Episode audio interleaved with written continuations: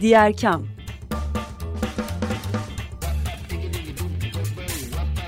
Sosyal fayda dünyasından fikirler, tartışmalar, haberler.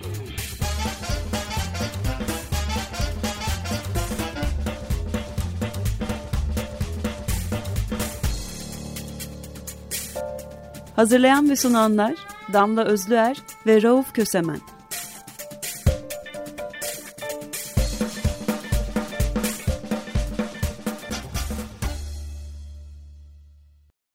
Merhaba, Açık Radyo'dasınız. Diğer kamda bugün 10 Ekim Salı 2023. Ben Rauf Kösemen, ortağım Damla Özler'le birlikteyim. E, merhaba Damla. Merhaba Rauf ve merhaba sevgili dinleyenler. Bugün e, 10 Ekim 2015'in üzerinden 8 yıl geçti.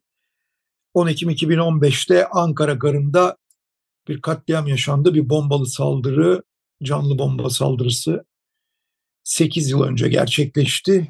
Hala e, acısı taze diyoruz ama 8 yılda ülkenin üzerinden çok şey geçti. Yüzük insan kaybettik. O günden bugüne Türkiye'nin bütün siyasal iklimi, bütün sosyal iklimi neredeyse yeniden e, tanımlandı, tasarlandı. Şimdi belki bambaşka bir ülkede yaşıyoruz o güne göre. Eh, ne diyelim, e, anılarını saygıyla yaşatıyoruz diyelim veya saygıyla anıyoruz diyelim. Daha önce diğer kamda konuşmuştuk. Eylül'le birlikte başlayan, Ocak sonuna kadar hatta devam eden, belki de 8 Mart'a kadar uzatabileceğimiz bir dönemde her hafta e, birden fazla tırnak içinde önemli günü idrak ediyoruz. O yüzden sosyal fayda gündeminin, gündeminin çok hareketli olduğu bir dönem bu. Yarın da Dünya Kız Çocukları Günü.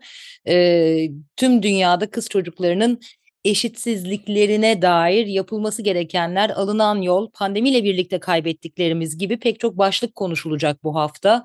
E, 10 Ekim'den Dünya Kız Çocuklarına giden yolda aslında ortak duraklar, ortak noktalar da var. Bütün bunları birleştirmek üzere insani sürdürülebilirlik kavramı üzerine biraz konuşalım istedik bugün diğer kamda. Sosyal fayda alanının belki de çeperini kapsayan çerçeve böyle olacak. Çoğunlukla sürdürülebilirlik kavramını ya sürdürülebilir kalkınma amaçlarının çerçevesinden ya da e, ekolojik perspektiften ya da ikisinin kombinasyonuyla konuşuyoruz. Ancak insani sürdürülebilirlik dediğimiz zaman da toplumlarımızın sürdürülebilirliğine baktığımız bir pencere. Bunun aslında teknik bir tanımı da var. Rauf sen teknik tanımla başlamak ister misin? Ee, tabii. Şöyle toplumun beşeri sermayesinin korunması ve gelişmesini e, sağlamayı hedefleyen perspektife insani sürdürülebilirlik deniyor eğitim ve sağlığa yapılan yatırımlar gibi beslenme, beceri ve bilgi aktarımı ve insanlara yönelik verilen hizmetlere erişim gibi alanlardaki e, bütün adımlar insani sürdürülebilirlik başlığı altında sayılıyor. E, dolayısıyla kız çocukları günü, kız çocuklarının yaşam hakkından e, erken evlendirilmemeye, eğitim hakkından ayrımcılığa kadar pek çok alanı içerdiği için tam da insani sürdürülebilirliğin ortasına düşüyor yine yaşam hakkı, güvenli yaşama hakkı gibi hakları içerdiği içinde başta sözünü ettiğimiz 10 Ekim'de yaşanan katliam meselesi de yine insan sürdürülebilirlik başlığı altında konuşulabiliyor. Şimdi insani sürdürülebilirliği konuşurken beşeri sermayenin e, geliştirilmesi ve desteklenmesi ve toplumun desteklenmesi üzerinden konuşuyoruz. Aynı zamanda ekolojik ajandaya bağlandığı yerde şurası oluyor. E, İnsanların gıda hakkı, güvenilir ve sürdürülebilir gıda hakkı, beslenme hakkı, geleceğimize dair bu tabii bir hak olarak böyle tanımlanmış olmasa da sözleşmelerde kaygı duymadan yaşama hakkı, dünyamızla birlikte yaşayabilme hakkı diye çeşitlendiriliyor. Kısacası aslında insani sürdürülebilirliği hem gezegenin sürdürülebilirliğine bağlayan hem de bütün bunları bir hak temelli perspektifle ele alan bir kavramdan bahsediyoruz burada.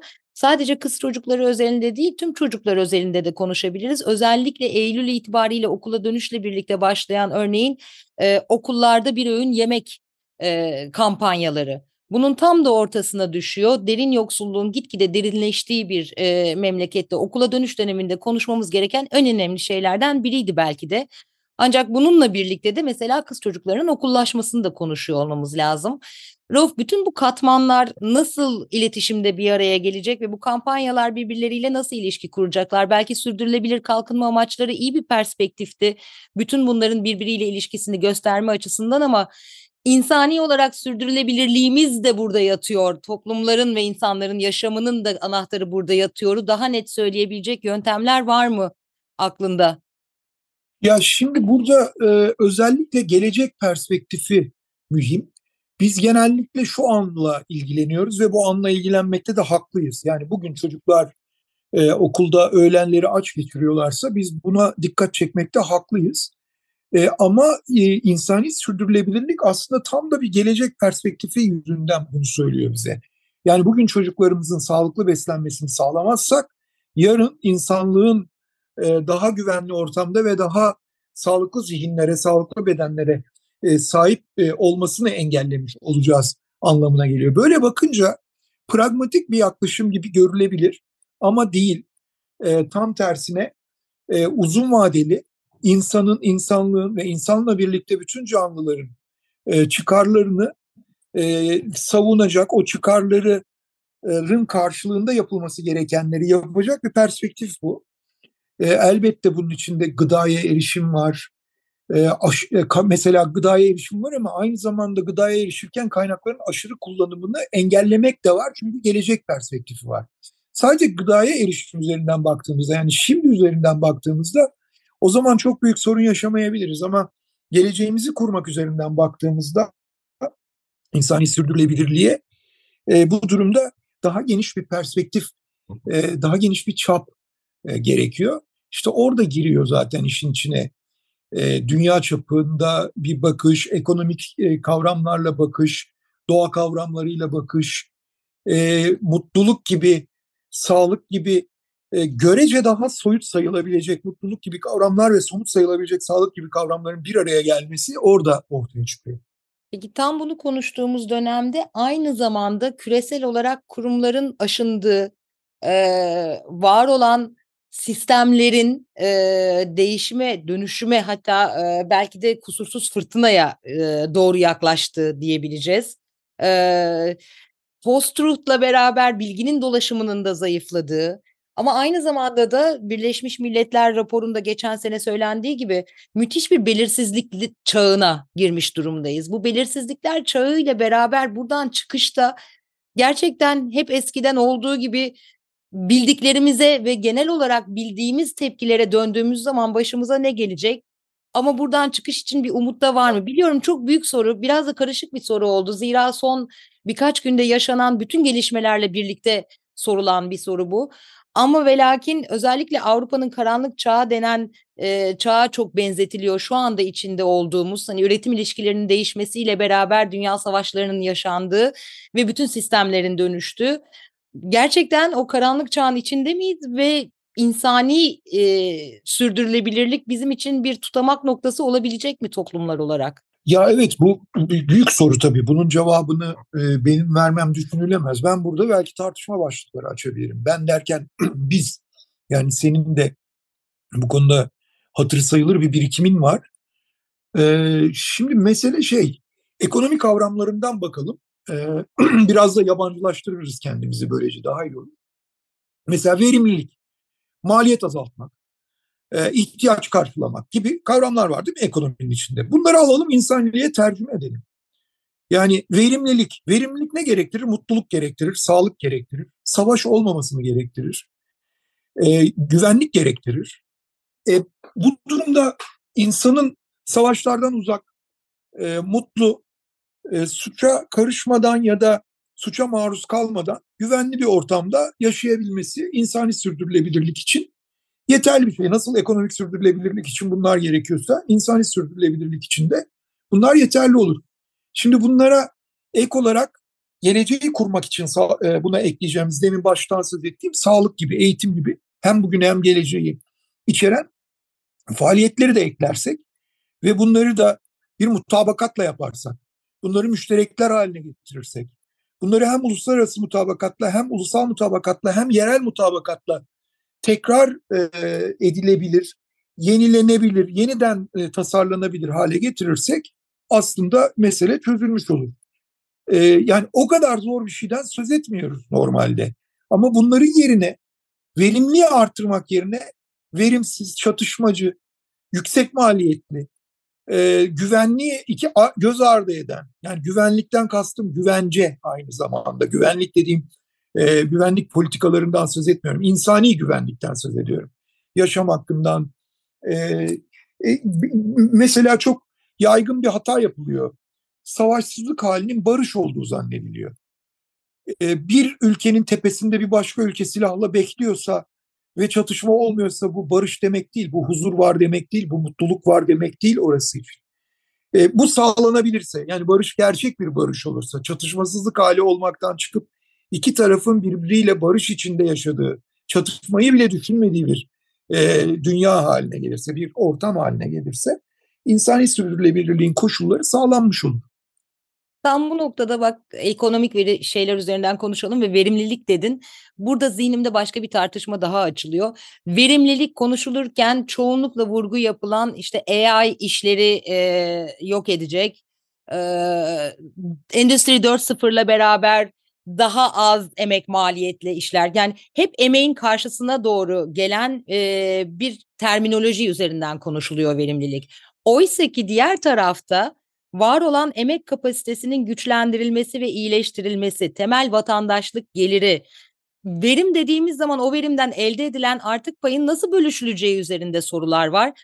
Ve Oxfam'ın en son raporu bize gösteriyor ki dünya üzerindeki en zengin yüzde bir 2020'den beri e, yaratılan tüm yeni refahın üçte ikisini almış. Bu şöyle bir şey demek yüzde bir kalan yüzde 99'un iki katı kadar para kazanmış. Yani aslında kampanyalar bakmamız gereken şey, değiştirmemiz gereken retorik buralarda.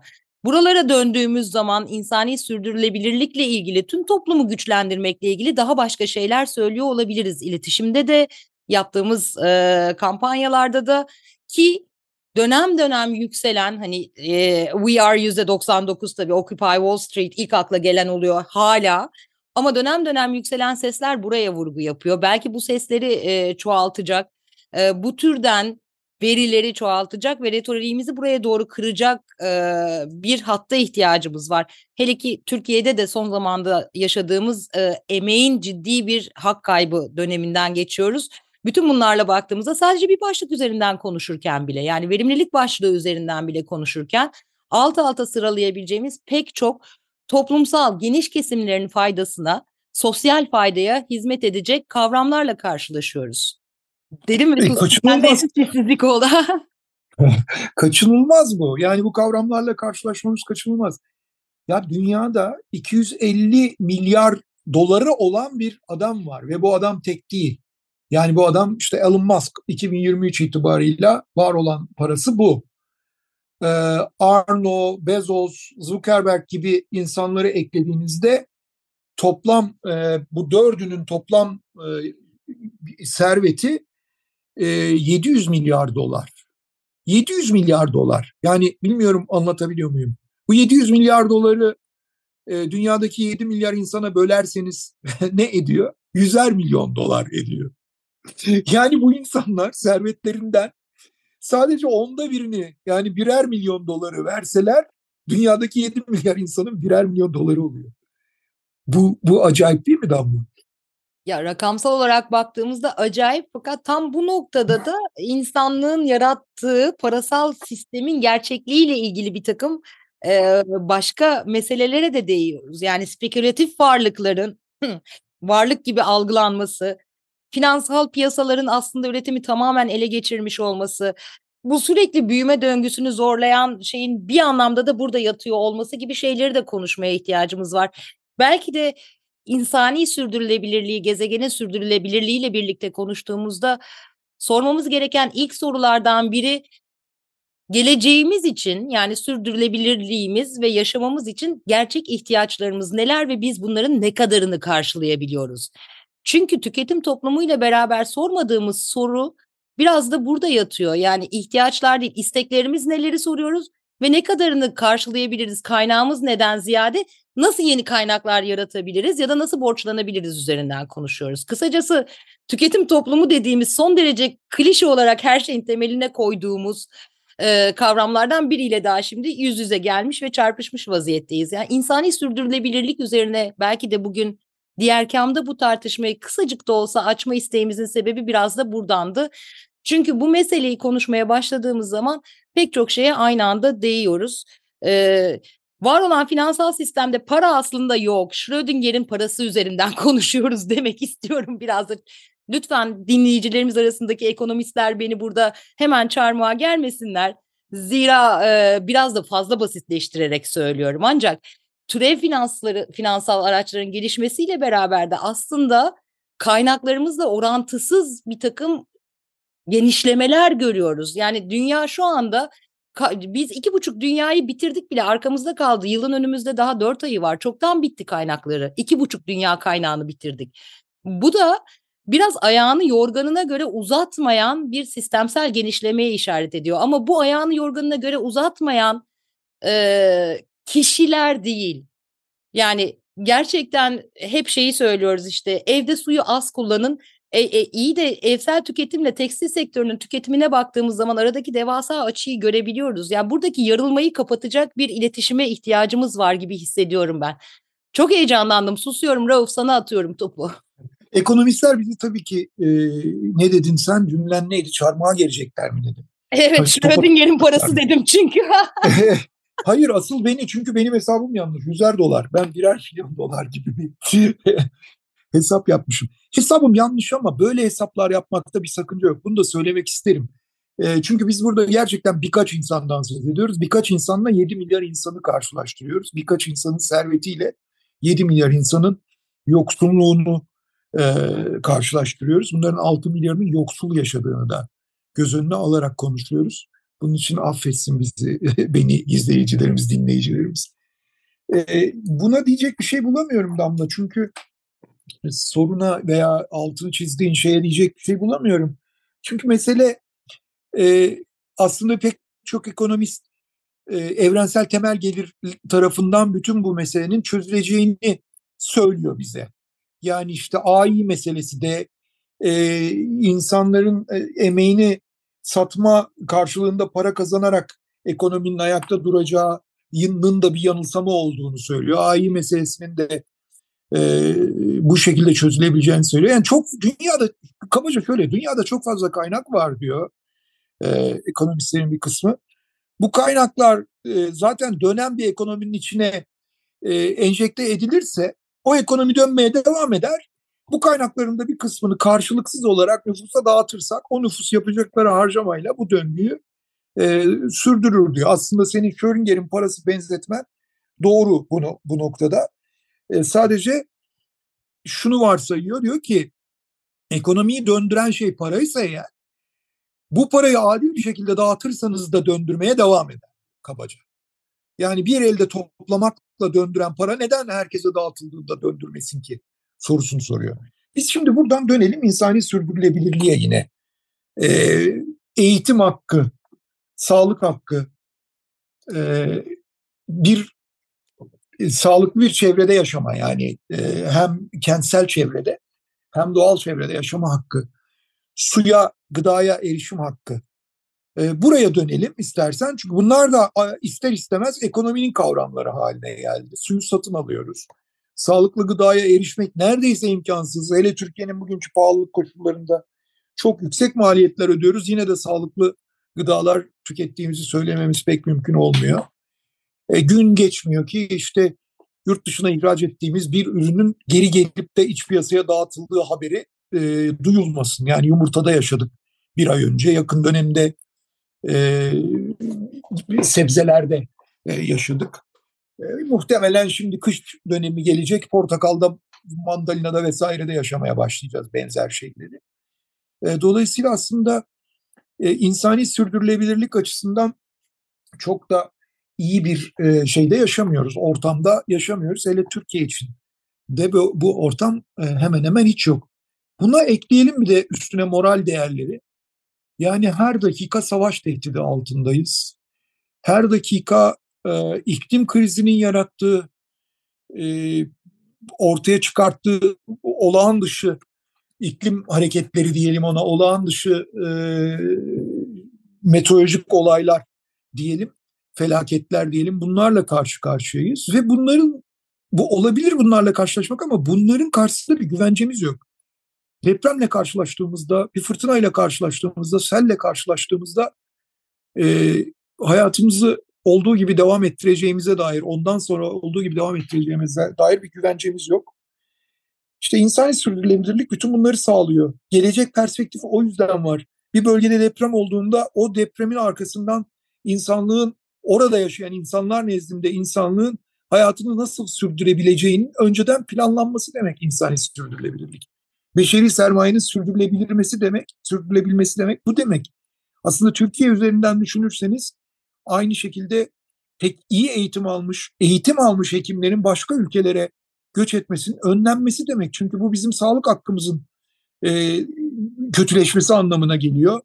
Sağlık hizmeti alabilme şansımızın azalması anlamına geliyor ve insan sermayemizin, beşeri sermayemizin bu memleketin sınırları dışına gitmesi anlamına geliyor. Ve yani uzun hikaye konuyu dağıtıyorum biliyorum ama bir parantez olarak söyleyeyim. Mükemmel bir şey. 200 yıldan fazladır modern manada tıp eğitimi veren bir ülkenin verdiği eğitimin üstüne konuyorsunuz. Bir başka ülke içinde mükemmel bir şey bu. Alıyorsunuz bu insanları ve orada değerlendiriyorsunuz. Aynı şekilde neredeyse 200 yıldır hukuk eğitim veriliyor. 250-300 yıla yakındır mühendislik eğitimi veriliyor bu topraklarda. Bu e, gelenekten gelen, bu eğitimlerden gelen insanlar bir başka ülkenin e, beşeri sermayesi haline geliyorlar. E, şimdi çok ülke dedim, sadece Türkiye ile ilgileniyor, şu, ilgileniyor, ilgileniyormuşum gibi de gözükmesin. E, örnekleri oradan veriyorum ama işte insanları kendi doğduğu, büyüdüğü ülkede yaşayamayacak hale getirip de başka bir ülkeye gidip mesleğini icra edecek, eğitim aldığı yerin dışında hayatını sürdürecek ve mesleğini sürdürecek hale getirmek de insani sürdürülebilirlik açısından ciddi bir problem. Şimdi biraz önce söylediğin değerler meselesine dönüp bir çerçeve çizmek istiyorum. Çünkü e, biraz Zülfiyar'e dokundun. E, elimde bir kitap var e, bir süredir. Evren Balta'nın iletişim yayınlarından çıkan Tedirginlik Çağı, Şiddet, Aidiyet ve Siyaset üzerine onun girişinde bununla ilgili şu anda yaşadığımız bu hem umutsuzluk hem de sürdürülebilirlikte bir ışık görememe haliyle ilgili bu belirsizlikle beraber toparladığı bir kuram var. Bu alanda çalışan çok fazla akademisyen var zaten. Ben biraz özetleyeceğim. Bir paragrafta alıntı yapmak istiyorum. Dinleyicilerimiz ve sen beni affederseniz. Aslında belirsizliğin hem insanın yaşayabilmesinin bir koşulu zira hani kötü durumlardan çıkış için umudunu da kaybetmemesini sağlıyor belirsizlik. E, hem de e, insanı korkutan ve sürekli kendini güvenceye altına almaya çalışan bir hal yarattığını söylüyor Evren Balta ve e, burada şöyle bir şey e, söylüyor. Bugün yaşadığımız toplam belirsizlik hali biraz farklı. Çünkü e, bu duygunun ayrı, ayırıcı bir yanı var. Belirsizliğin herhangi bir küre, küresel felaket, yani küresel felaket derken tabii ki iklim krizleri ve afetleri yaşıyoruz, savaşları bölgesel yaşıyoruz ama bir birinci dünya e, savaşı gibi bir toplu savaş yokken de var artık ve gündelik hayatın her anının belirsiz olması ve istikrarsızlığın yeni istikrar durumu haline gelmesi diyor.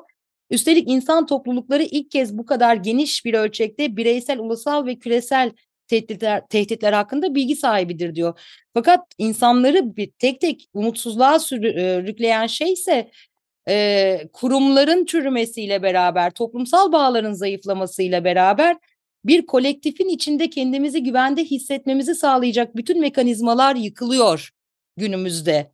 İşte bu yüzden belirsizlik ve güvencesizlik hayatın getireceği risklere karşı aşırı derecede meşgul olmamızı gerektiriyor bu meselelerle ve esnek ve yalnız bir insan durumuna geçiyoruz diyor. Bunu da e, sadece aile bağlarının zayıflamasıyla ilgili değil, e, devletin parasız ve kaliteli eğitim ve sağlık gibi en temel hizmetleri bütün dünyada ya tamamen ortadan kaldırması ya da ciddi biçimde bu mekanizmaların içinin boşaltılmasıyla bağlıyor. Bu durum kişilerin elindeki kolektif güvence mekanizmalarını alarak geleceğe dair belirsizlik ve endişeyi arttırıyor diyor. Şimdi buna baktığımız zaman hakikaten e, insani e, sürdürülebilirlik meselesinin temelinde yer alan işte sağlıklı gıda, gelecek güvencesi, iş güvencesi, e, emeğin fiyatlanması, eğitim gibi hakların ne kadar kritik olduğunu görüyoruz. Şuradan da kritik aynı zamanda bizim bu belirsizlikler çağıyla bireyler olarak tek tek başa çıkmamızın mümkün olmadığı, kolektif olarak birlikte başa çıkabilecek dayanışma mekanizmalarının ve tabii ki de kamusal mekanizmaların olması gerektiğini söylüyor. Deyip bu uzun alıntıyı bitireceğim ama e, dinleyicilerimize de tavsiye ederim. Evren Baltan'ın iletişim yayınlarından çıktı Tedirginlik Çağı kitabı. Hali hazırda yaşadığımız şeyleri anlamaya yönelik bir başka rehberde demek mümkün bu bakış açısına. Ee, bir Mad Max çağındayız tabii tam olarak gerçekten. Ee, Mad Max'e ramak kaldı. Yani ramak kalmasının nedeni de insan toplulukları değil aslında. İnsan topluluklarını yönetenler. Ee, o güvencesizliği e, bugün bizim tarihsel olarak geçmişten bugüne kadar taşıdığımız yönetim mekanizmaları o güvencesizliği e, sağlıyor bize, getiriyor. Lakin şöyle bir e, durum var. İnsan bu güvencesizliğin karşısında, bu belirsizliğin, bu geleceksizlik durumunun karşısında aslında o kadar da tedirgin durmuyor. Yani Evren Balta tedirgin olabilir. Çünkü o bir teorisyen durumun ne olduğunu anlamaya çalışıyor. Bir akademisyen olarak bakıyor. Ama sıradan halk öyle o kadar da tedirgin olmuyor ne yazık ki bu olanlardan. Daha çok yabancılaşma yaşıyor. Yani umursamamayı öğreniyor. Dert etmemeyi öğreniyor. Garip bir davranış şekli bu ama yıllar önce Sovyetler Birliği yıkılırken bir e, Azerbaycan ziyareti yapmıştım ben. 89 ya da 90 olması gerek. Orada şöyle bir şeyle karşılaşmıştım. E, PTT binasında sıra bekliyorduk. Böyle sıra korkunç bir sıraydı. Bu sıranın e, önünde de bankonun arkasında bir takım memurlar da bekliyorlar ama hizmet vermiyorlardı. Bırakın işi yapmayı birbirleriyle sohbet ediyorlar. Telefon çalınca bakmıyorlardı. Ne oluyor diye sordum. O sırada orada tanıştığımız e, bir arkadaş, Azerbaycanlı bir sosyalist arkadaş şöyle dedi. Bizde her şey var ama siyasal katılım kanalı yok. Yani burada işte aç kalmayız, açıkta kalmayız, okulumuz bedavadır, sağlık hizmetine bedavadır, kim e, hizmeti bedavadır, kimse evsiz kalmaz. Ama siyasal katılım mekanizması olmadığı için insanlarda tek bir e, tepki verme metodu gelişiyor. O da tepkisizlik. Şu anda da bunun bir benzerini yaşıyoruz. Bu kolektif mekanizmalar, senin söylediğin dayanışma mekanizmaları yönetim araçlarıyla yaratılmadığı için insanlar da bunları kendi başına yaratacak araçlardan yıllar içinde arındırıldığı için yani sendikalaşmadan, bir takım başka dayanışma örgütlerinden arındırıldıkları için şu anda ellerinde sadece ve sadece yabancılaşma ve tepkisizlik var ne yazık ki. İnsani sürdürülebilirlik şu anda devletlerin e, ve onları yönetenlerin iki ağzının arasında ya da sadece devletlerin demeyelim e, artık devletlerin de ötesinde büyük e, organizasyonlar var. Şirketler gibi ya da işte örgütler gibi e, diyelim onların da iki dudağı arasında artık. Kötü bir kapanış yerinde bıraktık. Oysa ki umut da var diyelim. Çünkü e, bu belirsizlikler aynı zamanda insanın hakikaten tahmin edilemez bir e, yaratık olduğunu ve tüm belirsizliklerden başka sonuçlar çıkarabileceği ihtimalini barındırıyor. İradenin umudunu korumaya devam edeceğiz deyip bitirelim mi Rauf? Ya umut her zaman vardır. Ee, benimki tespit. Yani benimki mevcut durumu anlatıyor ama insanlık mevcut durumlardan çıkmayı e, sürprizler yapmayı tarihsel olarak göstermiş bir e, bir şey olgu mu diyeyim fenomen mi diyeyim ne dersen işte. Budur. Galiba programımızı bitirmemiz gerekiyor çünkü 25 dakikayı epey açtık. Evet, biraz iç dökme, biraz da e, gerçekten fikir teatisi oldu ama zaten diğer kamın program olarak vaadi de hep buydu. E, fikirler, tartışmalar diyoruz her zaman. Bu tartışmayı birlikte sürdürmeye devam edeceğiz sözünü verip hoşçakalın diyelim. Hoşçakalın. Evet, bir de matematik hatalarımız için de özür dileyelim. Hoşçakalın. Sözelciyiz, affedin.